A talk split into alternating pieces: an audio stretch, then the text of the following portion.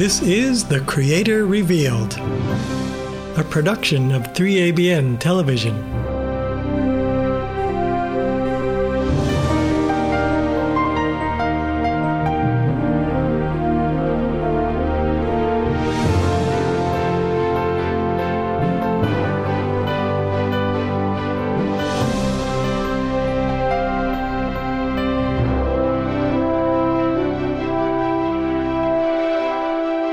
Welcome to The Creator Revealed. I'm Tim Standish. I'm a scientist, but I'm also a Christian, and there really shouldn't be a but in there.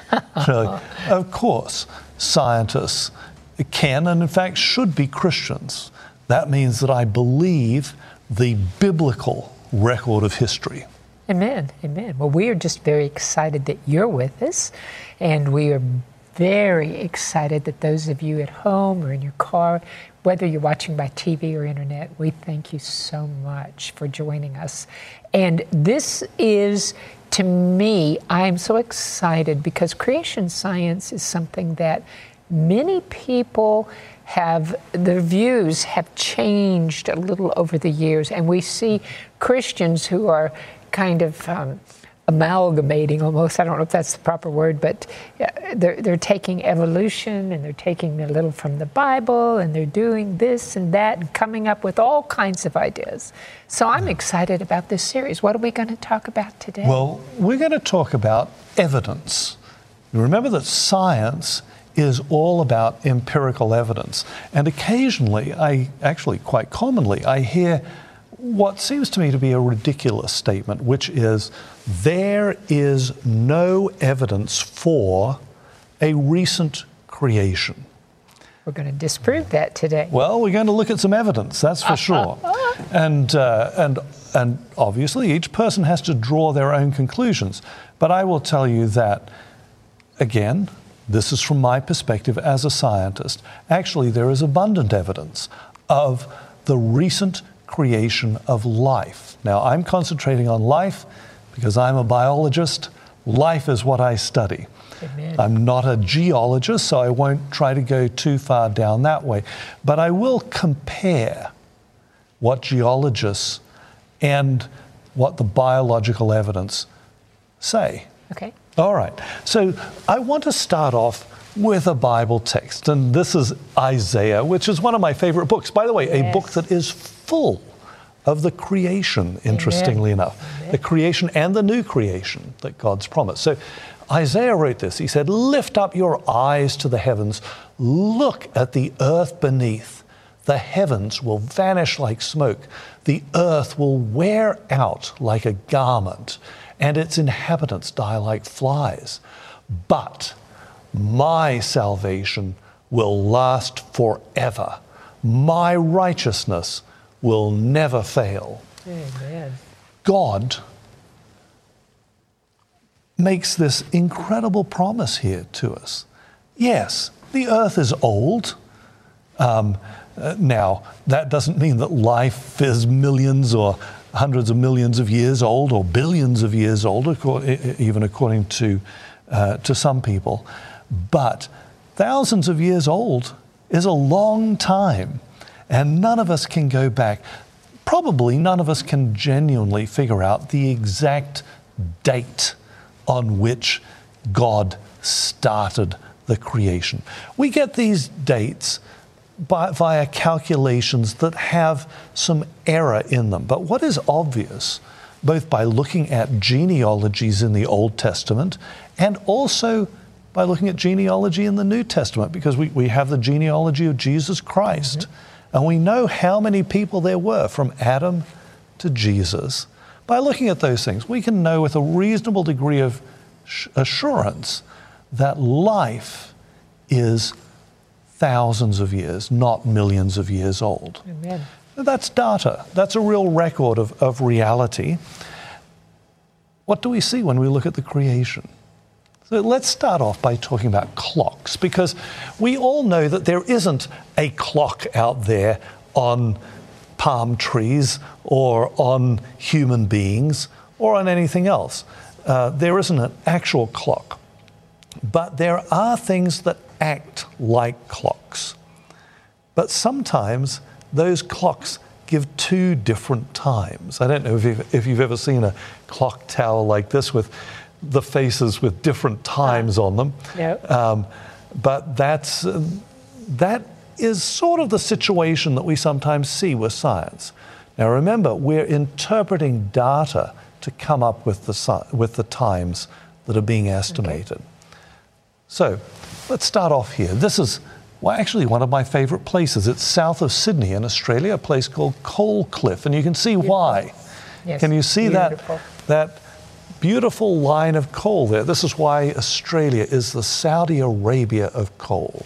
There's huge amounts of coal there in this basin around Sydney. And here's the thing. Do you see what a straight line that is between the coal and the sandstone that's on top of it? Yes. Hmm. When you do something called radiometric dating, what you find out is that supposedly there was 5 million years that coal was on top of the earth, and then the sandstone came along and piled up on top of it. So I want you to just think about that a little bit. What do you think would happen if that coal was sitting there with just air above it for 5 million years? Haven't the fog, yes. Well, you would expect some kind of erosion maybe, or some kind of, or maybe the coal would get lit on fire, maybe it would be struck by lightning, maybe it was underwater so it didn't burn, but if it was underwater then you'd expect erosion or something. And then you've got to dump all of this coal, this sand on top of it to make the sandstone. Mm-hmm. Really, 5 million years. What the evidence is most reasonably interpreted as meaning is actually very little time at all.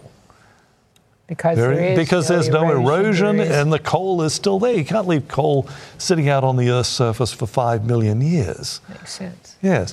So there's a kind of logic here. We're looking at two different clocks and they're telling us different times at this place called Coal Cliff. First of all, there's that radiometric clock.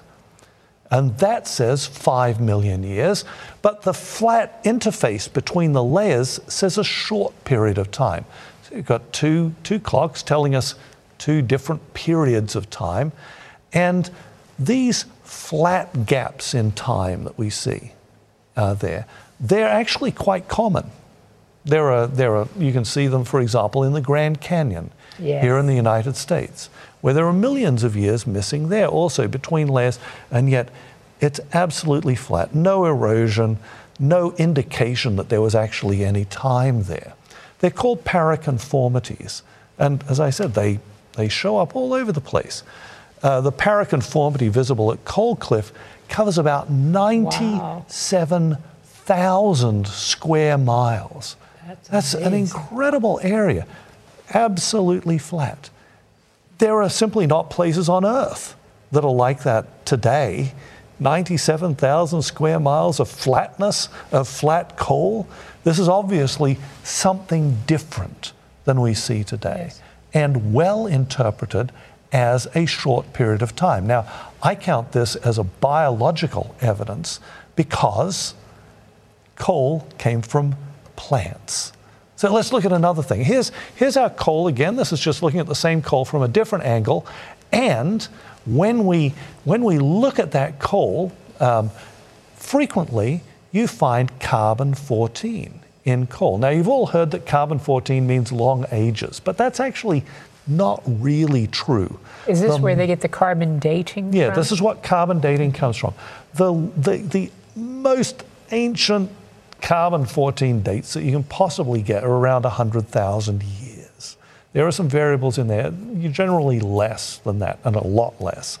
So because the carbon-14 breaks down very fast, you simply, it's a fast-running clock, and the time runs out after a while. So if carbon-14 is measured in a coal sample, it either had the carbon-14 put into it or it's less than 100,000 years old. Now remember, that coal that you were looking at there is supposed to be millions of years old. There should be no carbon-14 there. And this is something that has been done many times in a number of different types of coal. So here is another line of evidence. There have been a lot of molecules that have been found associated with fossils that are supposed to be millions of years old. And the question is, you know, how long do proteins last? Do they last hundreds of years? If you put a piece of steak outside, how long does it last? Not very long. Now, a lot of that's because bacteria will come along and speed things up, and some animal might come and eat it. So we know that today it disappears very rapidly. But even if you don't have animals or other organisms breaking down these molecules, you have water that breaks them. You have they just oxidize spontaneously, and other chemical reactions degrade them, and they can be physically broken as well. And radiation. Radiation is something that you simply can't get away from, and it breaks things down. So this exact skeleton here, from this exact skeleton, they have found proteins. Whole blood vessels and things that they got out of the bones for this particular dinosaur here. The idea that those would have lasted for 60-something million years is very optimistic, let's put it that way. Very optimistic. Reasonably, these are explained as telling us that these dinosaurs did not live that long ago. And there have been scientific papers published about this. It's not something that is fringe science. One more thing, let's go through it really quickly. Sure. It's not that technical, but mutations. These are random changes in DNA sequences. Most of these changes have a very small impact, thankfully, or we'd all be dead, and you're going to see why in just a moment. Let's imagine that we have a wife and a husband, and they have a whole bunch of children. In fact, they have 10 children. And let's just imagine that there is a very low mutation rate, 0.1 mutations per individual per generation. That would mean that one of their children had a mutation. Now you'd think, okay, natural selection can get rid of that child and the rest of them will be perfectly fine. But what would happen if you had a higher mutation rate? Let's say 0.5 mutations per generation. Well, that would mean 5 out of the 10, half of them, would not survive if natural selection selected them out. But you'd still have 5, so you'd be fine. But what if you had 1 mutation per individual per generation? It wouldn't exactly be like this, but we're just illustrating something here. That would, in this example, mean absolutely all of your children had mutations, and natural selection would not be capable of getting rid of them. So what is the actual human mutation rate? You know, is it one mutation per individual per generation, or 0.1? What is it exactly? Well, there are lots of estimates about this, but generally speaking, there are well over 100 mutations per individual per generation. The point is this: human beings are incapable of even having enough babies to get rid of all of these mutations. So natural selection is not only improbable, it sounds impossible. Well, natural selection isn't going to fix this problem. Yeah. You know, we're going to accumulate mutations. Now, thankfully, our bodies are so robust that we can survive a whole bunch of mutations. But the question then becomes, how many mutations can we survive? At what point are we going to die because we simply, our genomes are worn out? And truthfully, we don't know exactly. But we could be pretty sure that it isn't millions of years. Yes. In fact, it's pretty remarkable that we're able to survive thousands of years, which sounds pretty optimistic or pretty pessimistic when you think about it. We're all doomed, except for one thing. God's salvation. We've read the back of the book. God's salvation is eternal. And so what does this evidence, all of this evidence that we've seen about a recent creation, tell us? Well, there are a few things that I would pull out of it. Number one, God's mercy the Creator's mercy is not in not using this death-driven process of evolution over eons of time is very clear. The time isn't millions, hundreds of millions of years of suffering, struggle, and death. And secondly, His mercy is clear in not allowing sin and suffering to have continued over hundreds of millions of years in the past. So we can praise God. The time is short. Jesus is our Creator, and He created thousands of years ago, not millions of years ago, and He is our Redeemer. Amen. Amen. And I believe that He is coming soon. Amen. Not so, millions of years from now. So we see that there is sufficient evidence to prove the recent creation of life. And we believe it isn't more than 6,000 years ago personally. But please stay tuned. We've got something special coming up. Welcome to The Minute That Makes a Difference. I'm Margot Marshall. What difference would it make if you ate enough fibre? It may even save your life. Researchers analysed 17 studies involving almost a million participants and found that every 10 grams of fibre consumed cut the risk of death by 10%. So where will you find fibre? Exclusively in the foods the good Lord recommended to our first parents, which are fruits, veggies, beans, nuts and unrefined grains. But how would you know if you're getting enough? Fibre researcher Dr. Dennis Burkitt discovered a simple test. He said stools should be soft, like soft-serve ice cream, large, pale, and they should float in water. So starting today, tuck into more plant foods, because fibre makes a difference. Welcome back to The Creator Revealed. Today we are talking about evidences that support the idea of a recent creation of our earth.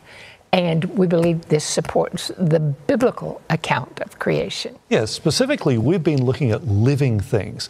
What evidence is there in living things that points towards a recent creation of all of this life? And one of the things that we've talked about is chemicals. These proteins and other biological chemicals that we find inside fossils. And so the big question is, can these things last for millions of years? To understand this, we're going to talk with a chemist, Dr. Ryan Hayes. He teaches in the Department of Chemistry and Biochemistry at Andrews University, which happens to be my alma mater. So I'm excited to hear what Dr. Hayes has to say about this. So welcome, Dr. Hayes. Hi, Ryan. Hi, it's good to be here. Thanks for having me on. This is an exciting topic. We're thinking about chemicals and recent creation, and boy, there's a lot of new information that's coming out, here just in the last few years and in the last decade or so about all these molecules that are, being found in geological formations or pulling up dinosaur bones and finding tissue in there. This is just utterly amazing. It is incredible stuff. And I think that most people have a kind of gut-level understanding that something like proteins, that's the stuff that muscles are made out of. That's meat. And we know that meat doesn't last for very long on a dead animal. So the idea that you would find these things, for example, in dinosaur bones, if you remove not the bone marrow itself, but the hard part, that part of the bone, you are actually left with proteins. You can do that with obviously modern bones. If you take a cow's bone and remove this chemical that's in there called calcium apatite, isn't it? And hydroxyapatite, yeah, there's water in there as well. No, I'm not. Enough of the chemical talk. Yeah. No, I love it. Yeah. I was just remarking with my students even today about the chemical properties of carbon-based molecules, which we're made out of and all life is made out of, and the energy that is holding our bonds together is actually somewhat easily broken just from the heat and the light that we have shining on our planet that comes right out of our planet itself. And the molecules, in some ways, are designed not to last forever without some input into the system. So when things are left out in the open or left on the ground, there's biological things that will come and attack and chew them all up, or just UV light and heat, or even the cold can break things up, and the chemicals that we're made out of and living things are made of, they just don't last that long. There's also something that I've heard of called background radiation, and apparently, you know, over short periods of time, it's not that much, but over the course of millions of years, this background radiation that everything is exposed to, unless you're repairing the damage to these molecules, you're going to wind up shredding them because they're big molecules and boom, that radiation gets in there and breaks them. You just said over millions of years. You don't believe there has been millions of years of this. In fact, the whole point of this is the fact that we find these molecules in fossils is a pretty good indicator that those fossils are not, in fact, millions of years old. And so the idea would be, and Dr. Ryan, correct me if Dr. Ryan Hayes, correct me if I'm getting this wrong, but you know, if you find something that should have broken down over a long period of time, that probably tells you that there hasn't been a long period of time. That's absolutely right. I think many people don't realize that our DNA and a lot of the molecules in our body are just being pummeled. We have thousands of breaks happening every day because of the radioactive earth that we live in. I love making that point to my students and the people I talk to. We live in a very radioactive world, and the reason why we don't see a lot of that damage in the short term, like days, weeks, and years, is that there are at least 5 known repair systems that are constantly fixing the trillions of miles of DNA that we have in our body. So without those repair mechanisms, DNA and so many other organic molecules will just fall apart from the radioactivity and other things that we've talked about. So we live in a really radioactive world, but we're sort of shielded from that in the sense that there was design that knew what problems would happen, and systems and little machines that go in and fix our DNA. So our DNA is constantly being destroyed in little bits and pieces every day, and it's eventually, after enough decades, this leads to cancer. And so this is why there's such a prevalence of cancer, is that eventually the systems can't keep up with all the damage that's happening in our bodies. This work received the Nobel Prize in 2015 in chemistry, figuring out how our DNA is being repaired. So when we find these things in the ground or in the earth, they can't be that old. These things just don't last that long. So what about a situation like these people who freeze their bodies so that they could be resurrected later on?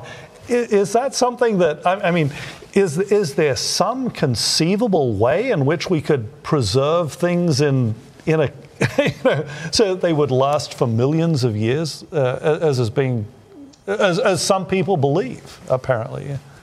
Sure. I mean, you would want to try that, right? If you could cool things down cold enough, maybe you could stop a lot of the degradation. But the fact of the matter is, a lot of that radioactivity is going to just slam right through even frozen material. So sure, it's a good idea to try to freeze something or encase it in something so it can last a long time. But that even in and of itself is a real challenge, and takes design to figure out how can preserve something for such a long time in a random fashion. Just throw some cold on it and it will last forever. I don't think so, you know, but that's just something that scientists are looking at. How do you keep something last for a long time? It's not easy because it's a hard problem to get biological materials to last a long time. It's a hard problem. And so even when people are working on it then, you'd say that's something that probably isn't going to happen, let alone with some fossil that's been buried in the ground in whatever, in sandstone or limestone or whatever. You just simply wouldn't expect to get anything lasting for millions of years in it.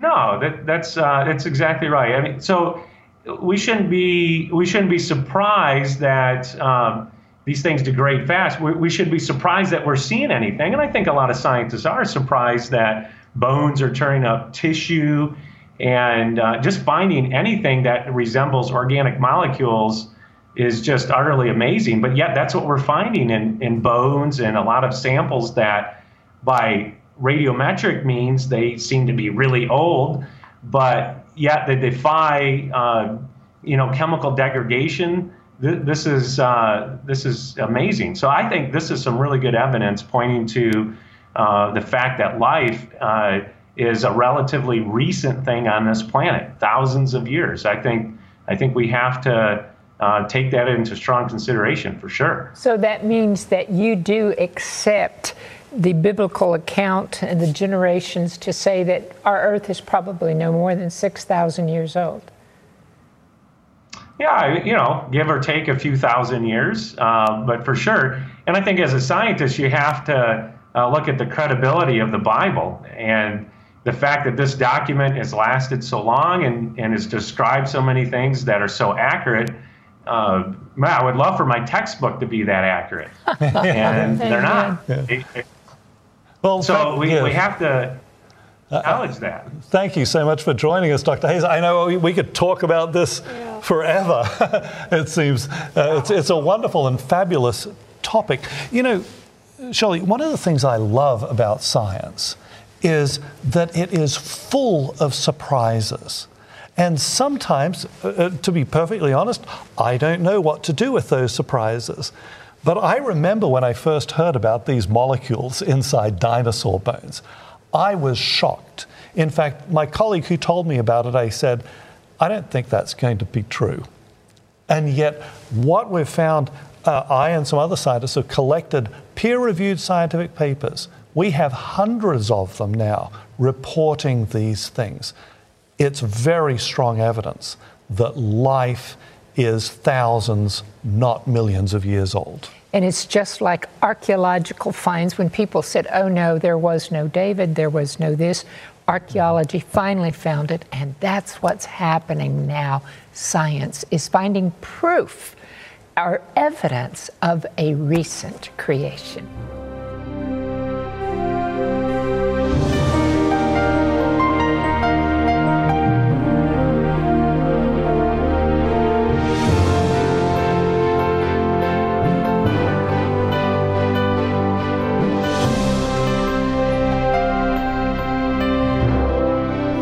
Listening to The Creator Revealed, a production of 3ABN Television.